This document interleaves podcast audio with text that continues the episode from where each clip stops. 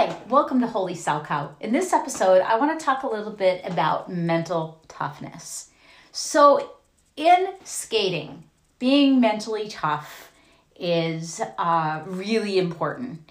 And just like everybody's bodies are different, so is everybody's minds and their capabilities. And they can be trained to be stronger in some areas and that that is so true when it comes to mental toughness.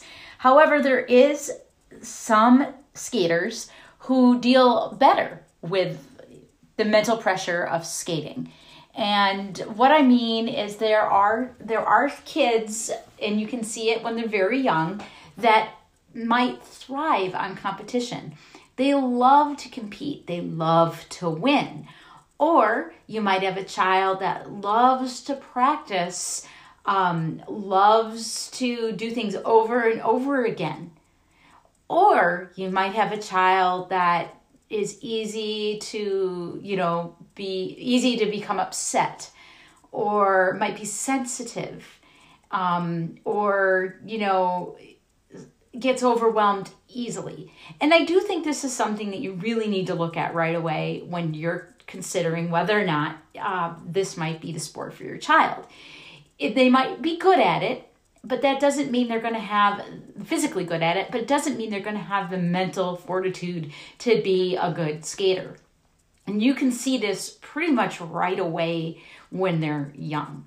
So, kids that you know, right away are super anxious and crying before they skate. They have a lot of anxiety. They they can't calm down. They're shaking the entire time they're out there. They're just kind of a mental mess.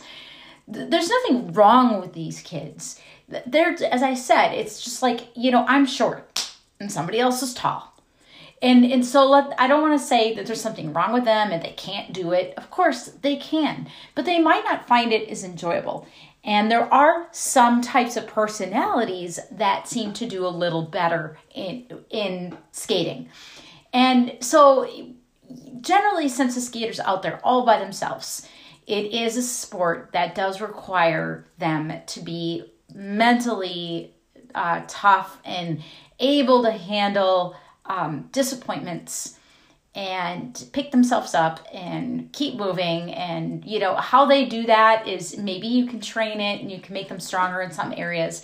But there are kids that this is just they might love skating but the competing part is like torture. And so recognize that what i'm asking you is as a parent recognize that if your kid is like tortured by the competition then don't make them do competitions. Comp- it doesn't have to. Skating can be amazing, and they can do the exhibition, and they can be in the club show, and they can, you know, get their gold medal, you know, skating and achieve a lot of things without ever having to go through the stress of a competition. They can train like they're a competitor, but never have to compete and and so think about that. If you're looking for the kid that's going to be the olympic gold competitor you know the olympic medalist well then you are probably looking for a a, a child that either is extremely you know well adapted to deal with pressure and isn't phased by it, isn't phased by setbacks. Might they might actually be very lighthearted when it comes to setbacks, like, oh no big deal, I got this next time kind of personality, somebody who is a little bit what I would call like Jason Brown, who is just as happy as go lucky and couldn't be happier to go out and skate his program and he comes off and he, and if it wasn't perfect, he's like, oh well, I had fun. You know, that's a great personality too. Or you might have somebody who's, you know, uh, more like the Ashley Wagner type, who's like, you know, I'm going to go out there and I'm a warrior and I am going to win and I'm going to beat everybody and, um, you know, can can talk her way through it and through the pressure. Or I mean, I'm just using, you know, skaters that I see right now. You might have someone who, like Gracie Gold, who really is affected by the pressure who's always been affected by the pressure, who wears her heart on her face so you know exactly how she's feeling at any point in the program. And, you know, has to deal with the fallout afterwards.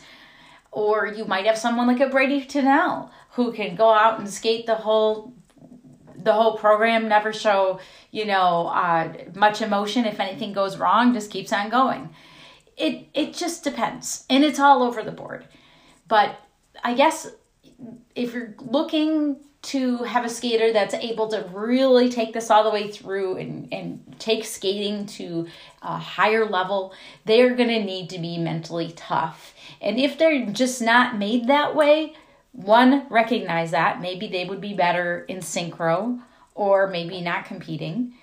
Um, or the other thing you can think about just like with everything else in skating with ballet or with workouts maybe they also need a mental a mental health coach. Somebody who can um, work on what works for that child whether it be you know um, confidence building or compartmentalizing feelings. Um, I will say that from our experience, I do think skating had lasting effects on my particular uh, child and being maybe a little less um, emotional.